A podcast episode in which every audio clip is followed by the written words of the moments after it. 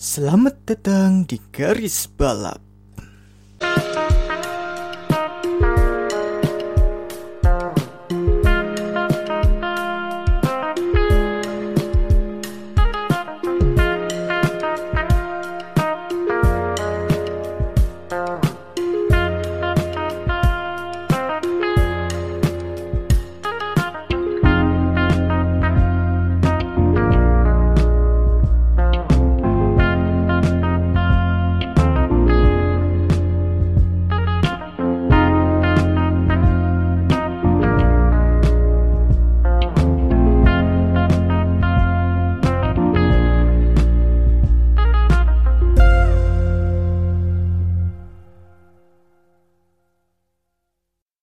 Ya, kembali lagi di garis balap bersama gua Bagus dan ya kali ini gua eh, record garis balap sendiri karena Yoga ada halangan juga. Dia nggak bisa apa ya? Dia vakum dulu dari eh, garis balap karena ada urusan. Dia juga sedang fokus menghadapi ujian. Jadi ya kita berdoa aja semoga ia meraih hasil yang baik di ujiannya karena kita anak kuliahan gue juga anak kuliahan dia anak kuliahan terlebih lagi dia mendekati skripsi jadi ya wish him well lah ya. Oke jadi untuk episode garis balap ini well sebenarnya gue apa ya pernah menjanjikan akan membahas soal Fernando Alonso tapi gak nyangka bahwa di Twitter kita mencapai angka 100 followers. Wah luar biasa. Dan juga apa ya sesuai janji garis balap di Twitter, kita akan mengadakan uh, Q&A dan kemarin gue buka Q&A garis balap membuka Q&A itu tanggal berapa ya? Sabtu ya, hari Sabtu kemarin tanggal 6 sampai Minggu tanggal 8 November. Dan wah, kalian apa ya? Menanyakan pertanyaannya cukup banyak ya bisa dibilang sih gue sangat berterima kasih atas pertanyaan-pertanyaannya. Dan oh ya sama ini ya aku ada ide bahwa gue pengen adain giveaway di garis balap ini. Tapi ya itu nanti dulu lah. Nanti kita nanti akan bahas ke situ ya. Oke jadi ini adalah sesi Q&A pertama sebagai perayaan 100 followers garis balap di Twitter Instagram masih sedikit tapi ya nggak masalah lah. Kita langsung saja. Oke jadi pertanyaan yang pertama dari at my 7 imagine. Hulk mbak pertanyaannya adalah Hulk balik ke F1 gak Min?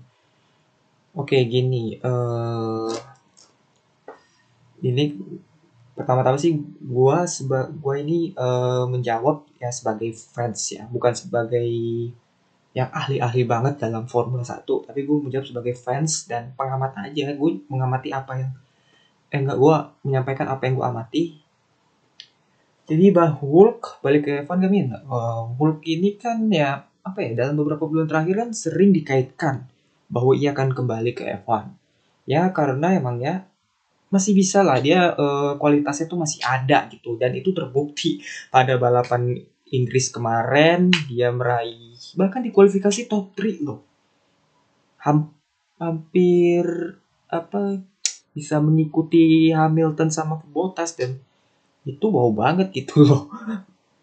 Apa uh, menggantikan Ceko Perez di Inggris dan Lance Stroll di Nürburgring ya karena Lance Stroll uh, ada karena nggak fit juga Ceko Perez karena covid dan hasilnya well banget itu dan yang lebih terkesimnya lagi kan di Nürburgring start dari posisi akhir bisa meraih poin gitu kan. Dan ya kita lihat ada beberapa tim dengan pembalap yang sekarang ini tidak bisa mengeluarkan hasil yang maksimal ya. Contohnya Haas Red Bull Alfa Romeo. Nah sekarang kan Alfa Romeo ini kan udah ngumumin nih dua pembalapnya yaitu Giovinazzi dan uh, Kimi Raikkonen untuk musim depan. Nah sekarang ya tinggal Haas dan Red Bull. Meskipun pada sebelumnya sempat dirumorkan ya Nico Hulkenberg akan ditandem, ditandemin sama uh, Mick Schumacher di di Alfa Romeo, tapi sayangnya Alfa Romeo tetap kekeh dan percaya kepada Kimi Räikkönen dan Giovinazzi. Ya Red Bull sih seperti kalau lihat Red Bull, Red Bull seperti tidak pas ya dengan performa Alex Albon ya makanya Marco dan Horner masukkan Hulk Hulkenberg ini ke list pembalap mereka untuk masa musim depan. Bahkan itu diakui diakui oleh Helmut Marko sendiri bahwa mereka itu tertarik untuk uh, merekrut Nico Hulkenberg. Tapi sih masih belum fix juga sih. Ya bisa saja mereka uh, sabar untuk mempertahankan Albon atau merekrut pembalap Alfa Tauri, misal contoh Gasly. Dan kalau Haas sendiri sih, Gunter Steiner kepala tim Haas juga sudah bersate ya juga bahwa mereka beresiko bila memasukkan apa ya cukup beresiko bila memasukkan dua pembalap rookie untuk musim depan. Apalagi kan ya rumornya kan Haas ini kan eh apa tertarik untuk mendatangkan Nikita Mazepin. Apalagi Nikita Mazepin dia bawa sponsor dan duit sama ditandemi dengan Robert Schwarzman atau Mick Schumacher. Tapi setelah dia bilang bahwa untuk mendatangkan dua pembalap rookie ini cukup beresiko jadi mungkin ya paling enggak satu pembalap berpengalaman lah dan Nico Hulkenberg masuklah ke list itu bisa dibilang. Tapi uh, apa ya ada juga nih pesaingnya dan pesaingnya ini juga cukup membawa sponsor yaitu Ceko Perez. Ceko Perez bisa banget uh, ke tim khas karena dia punya duit juga, sponsor juga dia uh, banyak. Dan khas ini kan tim kecil, tim mediocre, tim yang apa sih namanya butuh dana gitu deh. Dan pembalap F2 ini kita Mazepin katanya sih udah deal. Soal kalau soal du ini duit tapi resminya belum belum ada sampai sekarang. Bahkan umurnya udah ada um, dari sebulan yang lalu mungkin. Dari beberapa minggu yang lalu pokoknya ya. Untuk Hulk ini sih sebenarnya peluangnya masih ada ya kembali ke F1 yang paling terbuka yang menurut gua ya khas tapi ya lagi-lagi dia harus bersaing sama Perez untuk memperebutkan posisi apalagi per, per, Sergio Perez ini yang membawa sponsor untuk tim khas dan bisa saja akan terjadi ya um, dan Steiner ini paling tidak membutuhkan satu pembalap berbakat dan satu pembalap yang mendatangkan sponsor. Kalau sponsor kan Sergio Perez dan Mazepin. Sementara yang dari pembalap berbakat dari Ferrari Driver Academy antara Callum Island Robert Schwarzman atau si siapa namanya? Mick Schumacher. Well, menurut gue sih perebutan tempat di Haas ini akan intens. Uh, kalau menurut gue mungkin untuk tahun de tahun depan ke bukan apakah dia akan ke F1 ya si 50-50 lah. Belum belum bisa ini juga sih. Tapi ini perebutan kursi khas cukup cukup ketat sih. Oke langsung ke pertanyaan kedua. Dari Ed Otskui. Kuinya ada AY-nya ada tiga.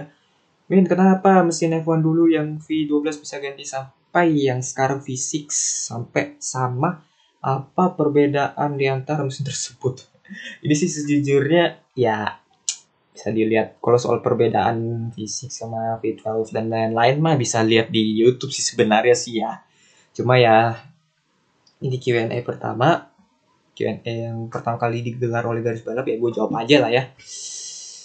Sebenarnya apa ya? Kenapa ya mesin F1 tuh yang dulu yang V12 sekarang bisa sampai ke V6 gini nih? Di dalam sebuah olahraga pasti kan ada yang namanya perubahan regulasi ya. Bahkan dalam sepak bola aja zaman sekarang ya banyak perubahan regulasi yang diterapkan. Contohnya VAR nah untuk F1 kenapa yang dulu V12 bisa ganti sampai sekarang yang V6 ya karena ya itu salah satunya perubahan regulasi dan efisiensi ya. Dulu pada tahun 70-80-an lah, dengan regulasi yang masih bebas dan primitif, ada yang memakai mesin V8, ada yang masih memakai mesin V8, V10, ada yang ada yang masih V12. Dan bentuk mobilnya kan ya aneh-aneh kan pada zaman itu. Dan juga banyak tim yang masih menggunakan mesin itu di tahun 70-80-an karena mesin V12 masih dianggap yang mesin tercepat. Padahal ya mesin ini terkenal berat-berat dan boros dalam bahan bakar juga sih. Hingga akhirnya ya mulai tahun 90-an mereka memutuskan untuk beralih ke V10 yang jauh lebih efisien dan ringan. Tapi ya pada tahun itu kan tahun 90-an kan masih ada yang pakai V12, V10, macam-macam lah. Salah satunya Ferrari. Di tahun 90-an dan Ferrari menurut gua ya salah perhitungan di tahun 90-an itu. Makanya mereka caur-cauran dan tertinggal sangat jauh dari Williams yang merajai dengan mesin V10 yang di dengan mesin Renault. Dari era ke era dari V10, V8 dan sekarang V6 hybrid selain karena efisiensi, mobil F1 kan zaman sekarang lebih apa ya, lebih mementingkan sisi aerodinamis sih. Bukan dalam sisi um, raungan mesin atau uh, berapa baik silinder pada mesin. Bukan bukan mementingkan sisi mesin tapi lebih mementingkan ke sisi aerodinamis. Ya kita bisa lihat lah apa betapa kakunya mesin apa ya betapa kakunya mobil F1 tempo dulu dibanding sekarang yang lebih fluid lebih ngalir gitu aerodinamisnya walaupun F1 zaman sekarang dengan aero yang seperti seperti yang sekarang ya ya V12 V10 sih belum tentu cocok akan mesin akan apa akan aerodinamis zaman sekarang gitu loh. Makanya eh, zaman sekarang tuh memakai regulasi dengan mesin V6 hybrid. Ya kalau soal perbedaan nih seperti tadi gue bilang cukup lihat di YouTube atau Google ya perbedaannya. Eh, macam-macam sih soal suara berat dan silinder ya. Soal silinder itu bagi yang belum tahu ya kalau mobil F1 kan bila mobil F1 dibongkar lihat mesinnya ada berapa lubang yang menyerupai pipa di situ nah itu namanya silinder bila di situ ada 6 berarti itu mesin V6 dan silinder itu yang menyerupai pipa itu ada di dua apa di sisi kanan sisi kiri kalau itu mesin V6 di sisi kiri ada tiga pipa tiga silinder satu di sisi kanan ada tiga tiga silinder juga. Nah, itu namanya mesin V6. Kalau mesin V8 sama uh, mesin V8 juga gitu. Empat empat silinder di sisi kiri, empat silinder di sisi kanan. Itu kelihatan kok. Coba lihat aja di YouTube sih. Dan dibanding suara sih V12 jauh lebih gahar ya, tapi nggak efisien. Mesin V6 juga kalau mesin V6 tuh suaranya gak istimewa tapi lebih ringan gitu ya dan juga apa ya lebih bersahabat lah sama mobil uh, Formula 1 yang sekarang ya gue sih ini ini jawaban pandangan apa pandangan gue sebagai fans ya. Gue juga nggak begitu uh, ngerti soal mesin F1 ya. Nggak begitu detail lah. Ini paling ya gue yang gue sampaikan kulit kulitnya kalau kalian pengen ini sih ya bisa cek di YouTube. Lebih lengkap gitu. Detailnya berapa harga mesin V12 di F1 pada tempo dulu berapa beratnya dan segala macem. Tapi yang pasti sih V12 jauh lebih berat sih dan kalau soal suara mesin bisa kok di YouTube banyak itu mesin F1 V12 sampai V6 bedanya apa gitu. Oke pertanyaan ketiga. Nah, ini, ini banyak nih. Si username bernama Aksairi, at Aksare, Aksairi di Twitter um, apa ngasih lima pertanyaan kepada garis balap dan pastinya akan gue jawab juga. Pertanyaan dia yang pertama adalah Min, kenapa rumor Albon menjadi yang terpanas di Red Bull? Terlebih lagi waktu dia DNF di Eval Grand Prix. Tahu tahu sih emang Red Bull kejam. Oh ya, kenapa? Kita semua tahu Red Bull tuh kejam dan gak sabaran ya. Sebenarnya kejadian kayak begini pernah nimpa gas di musim lalu. Ini ya dejavu sih, cuma beda pelaku ya. Ya, dan juga secara terang-terangan pada saat tahun lalu itu pada saat Gasly di Red Bull secara terang-terangan Horner sama Helmut Marko juga nggak puas dengan pace Gasly kan Makanya kan Red Bull tukar guling dengan Gas Gasly dengan Albon. Albon ke Red Bull, Gasly ke Toro Rosso. Dan ternyata Gasly perform very well gitu loh.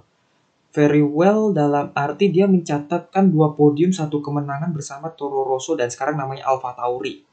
Sementara Albon Albon which is not bad sih sebenarnya. Cuma ada beberapa peluang dia harusnya bisa podium tapi gagal. Salah satunya ya dua kejadian insiden dengan Lewis Hamilton.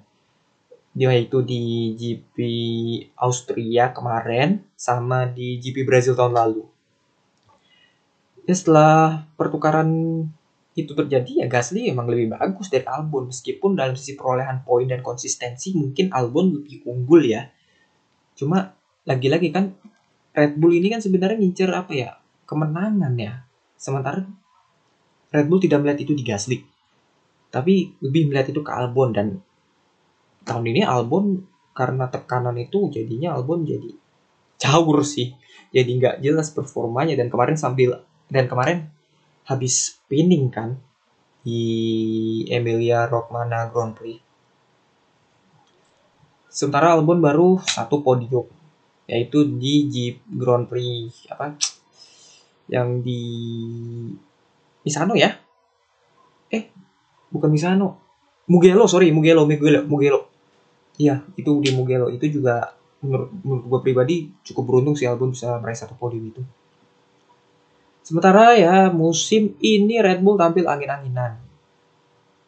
Menurut gue sih kenapa remor ini Albon ini jadi panas ya? Ya karena apa ya? bad management sih, bad, man, bad management dari Red Bull sih ya. Mereka setelah menemukan bakat bernama Max Verstappen, itu apa ya? Ambisiusnya mereka untuk ngalahin Mercedes tuh lebih besar gitu. Ambisi mereka gitu. Sebelum zamannya Max kan ada Daniel Kvyat, ada Daniel Ricardo, ada Sebastian Vettel. Pada saat masih pada saat zaman V6 ini, Sebastian Vettel di Red Bull nggak jelas. Zaman V6 ya, bukan zaman V8. Zaman V6 ini tampil nggak jelas di Red Bull sih Vettel. Sementara Ricciardo perform well gitu loh. Uh, karena mereka udah merasa oke okay, gue tim juara dan gue pengen bisa menyaingi Mercedes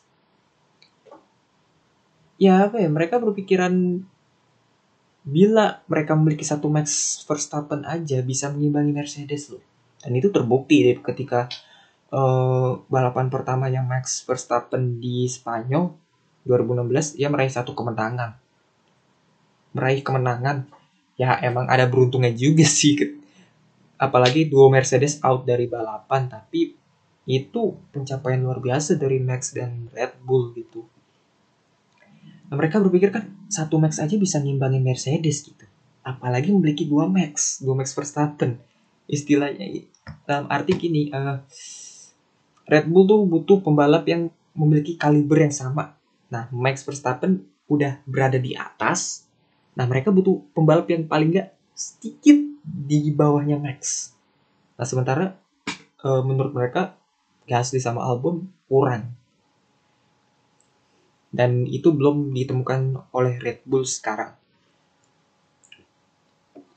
Dan ya menurut gue sih ya sabar-sabar aja dah Red Bull dengan Albon sekarang ya. Lagi pula kan mereka yang minta Albon untuk uh, di Red Bull bukan siapa-siapa gitu loh. Harusnya ini apa harusnya mereka juga bertanggung jawab atas keputusan mereka merekrut Albon ya. Dengan rela menukar guling Gasly dengan Albon harusnya ini tanggung jawab sih. Harusnya ini Red Bull berani tanggung jawab dan sabar-sabar aja deh sama Alexander Albon. Ini pembalap berpotensi. Pembalap berpot cukup berpotensi. Dan sempat diragukan kan sebenarnya awal musim lalu pada saat di Toro Rosso dan ternyata ia berhasil menjawab kritik itu gitu loh. Ya jadi Red Bull sabar-sabar aja ya. Oke, yang pertanyaan dia pertanyaan si Aksairi yang kedua ini.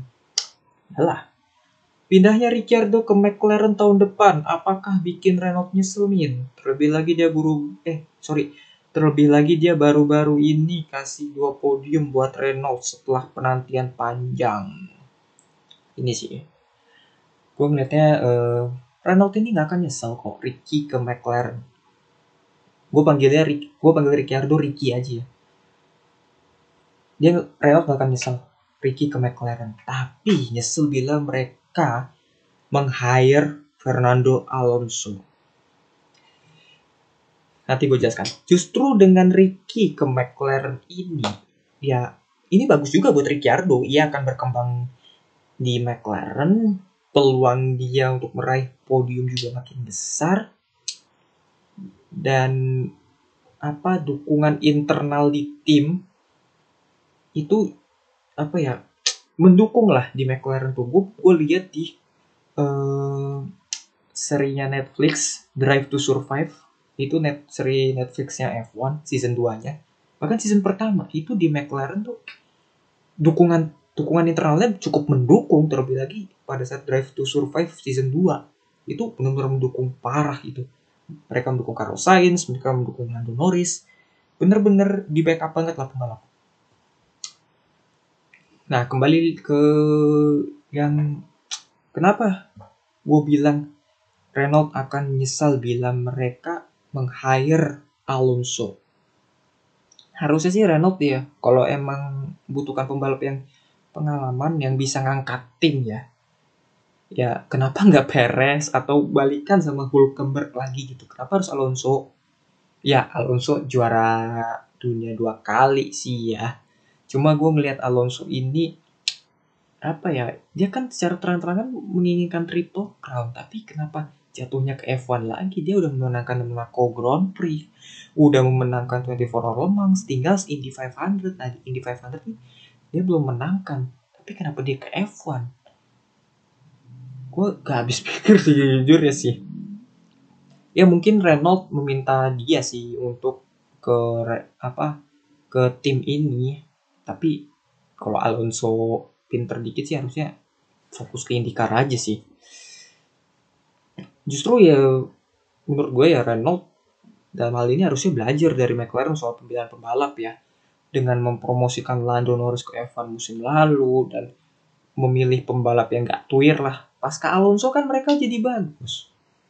Setelah zamannya Alonso yang 2018, 2019 dan tahun sekarang kan jadi lumayan kan. Meraih berapa? Tiga podium kan? Carlos Sainz Junior di Brazil tahun lalu, uh, Lando Norris di Austria yang lalu sama Itali si Carlos Sainz gitu. Dan terlebih lagi kan Renault juga apa ya ada pembalap akademi Guan Yu Zhou dan gua apa Christian Longard mau dikemanain mereka gitu. Oke okay lah Guan Yu Zhou mungkin super license kurang tapi Lundgaard nih potensi sih tapi mungkin Lundgaard juga kayak akan dipromosikan tapi nggak sekarang sih ah. Gua lihat-lihat dia mungkin butuh apa ya Lundgaard adaptasi lagi di F2 dan diasah lagi lah di F2 dalam rentang waktu lima tahun terakhir ini kan juga belum ada pembalap Renault Sport Academy yang dipromosikan langsung ke tim kan? Siapa sih? Dan dalam lima tahun terakhir itu sejak Renault kembali ke F1 sejak ia mendirikan akademi siapa sih pembalap dari akademi yang dipromosikan Renault? Esteban Ocon. Esteban Ocon kan dari Mercedes. Dari test driver Mercedes. Siapa lagi? Julian Palmer. Julian Palmer mah sebenarnya test driver uh, Lotus waktu itu. Itu nah Carl mungkin ya ini gambling sih kalau misalnya mereka mempromosikan pembalap akademi uh, ke Renault F1 karena juga Renault juga ada ambisius gitu loh. Ingin ngalahin McLaren dan akhirnya malah ngerebut Alonso. Ya nggak nggak salah juga. Kalau misalnya di Renault meminta Alonso untuk membalap bersama mereka untuk mendevelop tim mobil dan segala macam ya nggak masalah. Cuma berkaca dari beberapa musim terakhir Alonso ini Alonso kan direkrut McLaren juga ingin apa ya McLaren tuh kembali bagus kan di apa di F1 tapi nggak malah hancur kan bersama Alonso juga. Gitu. Pertanyaan dia yang ketiga yaitu yang bikin Ferrari terseok-seok musim ini sebenarnya apa min? Khususnya Vettel yang rasanya dari awal musim gak ada hasrat lagi di Ferrari. Gue juga melihat Vettel ini memang ya menampilkan yang memang kurang greget terlebih lagi gue nggak pernah melihat Vettel sesering ini tidak lolos ke Q3 stuck selalu di Q2 bahkan stuck di Q1 ini rekor buruk sekali buat Vettel sih. Dibanding Leclerc yang performanya masih lumayan meskipun caur juga tapi lumayan lah. Uh, tidak selalu ke Q3 tapi dalam rekor masuk ke Q3 musim ini dengan Vettel Leclerc jauh lebih lebih banyak gitu masuk ke Q3 Nah, ini yang jadi pertanyaan. Ya, kalau soal apa tadi ya? Ferrari terseok ya. Kalau menurut gue satu karena efek pandemi juga ya. Kan kasus terbesar COVID ini kan terjadi di Italia waktu itu. Dan ini mengakibatkan Ferrari dalam mendevelop mesin mereka ya jadi terbatas gitu loh. Itu yang pertama. Yang kedua, bad management dari Ferrari. Apa ya uh, dal dalam apa kasusnya Vettel ini gue mungkin nggak bilang menganakmaskan Leclerc kali ya tapi lebih ke apa ya mungkin karena di awal musim sudah dipastikan bahwa Vettel tidak akan membalap untuk Ferrari lagi yang membuat dia tuh jadi kayak ah untuk apa sih gue membalap untuk tim ini? Untuk musim ini kalau gue musim depan udah dipastikan nggak akan membalap untuk tim ini gitu. Harusnya itu diberitakan di akhir musim dong harusnya. Nah itu mungkin itu faktor apa sih faktor mental ya. Faktor mental Vettel sendiri yang buat dia kayak ogah-ogahan juga mungkin kali ya. Tapi ya itu lagi-lagi kita kan tidak tahu di dalam diri Vettel emang kayak begitu apa enggak. Itu sih uh, ya, pengamatan gua. Dan tak kenapa ya kan Vettel ini katanya dijuluki baby baby Shumi. Ngomong aja susah banget. The baby Shumi. Tapi gue nggak melihat dia bahwa dia tuh bener-bener Michael Schumacher. Gini gini. Kita balik ke zaman di mana Schumacher dengan masa Felipe Massa waktu itu pembalap masih yang masih muda sementara Michael Schumacher ini kan pembalap yang juara tujuh kali kan. Jadi tandem sama anak muda bernama Felipe Massa dari Brazil. Tapi meskipun begitu ya, Felipe Massa yang pengen apa ya membuktikan diri gitu. Dan Michael Schumacher yang harusnya dia punya ego dong karena oh, oh gue juara tujuh kali harusnya gue yang diutamakan di Ferrari. Ternyata enggak. Ternyata Michael Schumacher itu apa ya bisa dibilang menggurui progresnya Felipe Massa ini gitu. Dan itu gue nggak lihat di Vettel sama Leclerc. Tidak seperti murid sama guru gitu. Menurut gue ini dua pembalap yang menyimpan ego masing-masing. Yang satu prospeknya cerah buat Ferrari untuk masa depan, yang satunya lagi ya juara dunia empat kali gitu. Jadi ya semoga aja ini menjawab juga pertanyaan Aksa Eri yang keempat. Ini ada lima pertanyaan. Apakah berita baik Min buat F1 ngadain balapan di Arab seperti menjilat udah sendiri aja FIA? Uh, eh, gue nggak pernah denger FIA mengeluarkan statement ya bahwa mereka tidak mau apa uh, membalap di Arab ya. Jadi kalau untuk konteks yang menjilat udah sendiri ya apa emang seperti apa? Emang FIA pernah mengatakan bahwa mereka tidak akan menyelenggarakan balapan di Arab? Mungkin ya. Bukan mungkin soal pernyataan FIA. Mungkin ini apa ya? So lebih ke kampanye Wires S1 ya yang digaungkan oleh Formula 1 yaitu menggaungkan suatu kampanye soal kesetaraan pada hak asasi. Sementara menurut fans F1 luar sana dan gue juga lihat uh, komentar IG Twitter yang apa postingan Formula 1 yang uh, mengumumkan bahwa Arab Saudi akan menjadi tuan rumah Formula 1 itu benar-benar negatif gitu komentar-komentarnya karena menurut mereka uh, Arab ya itu deh. Menurut mereka ya tidak menerapkan hak asasi. Ini lebih ke politik sih jujur ya sih. Gue kayak apa ya nggak berani lah untuk untuk membahas lebih dalam di sini ya. Karena ini bukan ranahnya dan ya cukupkan sini aja. Soal berita baik apa enggak? Uh, dilihat apa dulu nih? Kalau dalam sisi pemasukan biaya Formula 1 iya ini berita baik. Karena tahu sendiri kan Formula 1 juga butuh duit terlebih lagi tidak ada penonton juga jadi mereka memutuskan untuk oh ya udah gue masuk ke Arab Saudi ke Jeddah untuk menggelar balapan di sana, balapan jalanan ya, kalau nggak salah. Kalau dari sisi antusiasme dari fans ya enggak lah. Lihat aja komen-komennya kayak negatif banget gitu loh. Gue ngeliatnya kayak, aduh, ya tau lah. Semoga saja ini sih balapan di Jeddah ini bisa apa bisa dilihat dari sisi positif para fans ya. Dan soalnya di komentar itu negatif-negatif parah sih. Oke, pertanyaan dia yang terakhir. Pertanyaan Aksair yang terakhir. Min, kenapa dinamain Formula 1? Kenapa dinamain Formula 1? Maksudnya nanya nanya kenapa namanya Formula 1 apa? Nama F1 namanya Formula 1 ya? Apa gimana? Gue nggak ngerti juga. Tapi gini, um, ini sebenarnya soal sejarah sih ya. Karena balapan Formula 1 ini apa? Kenapa dinamakan Formula 1? Karena Formula 1 ini beda dari balapan lainnya gitu. Balapan touring car, balapan endurance dan lain-lain. Itu beda. Dan terlebih lagi uh, dan terlihat uh, men mencoloknya adalah mobilnya. Mobilnya sangat berbeda dari mobil-mobil balap lainnya.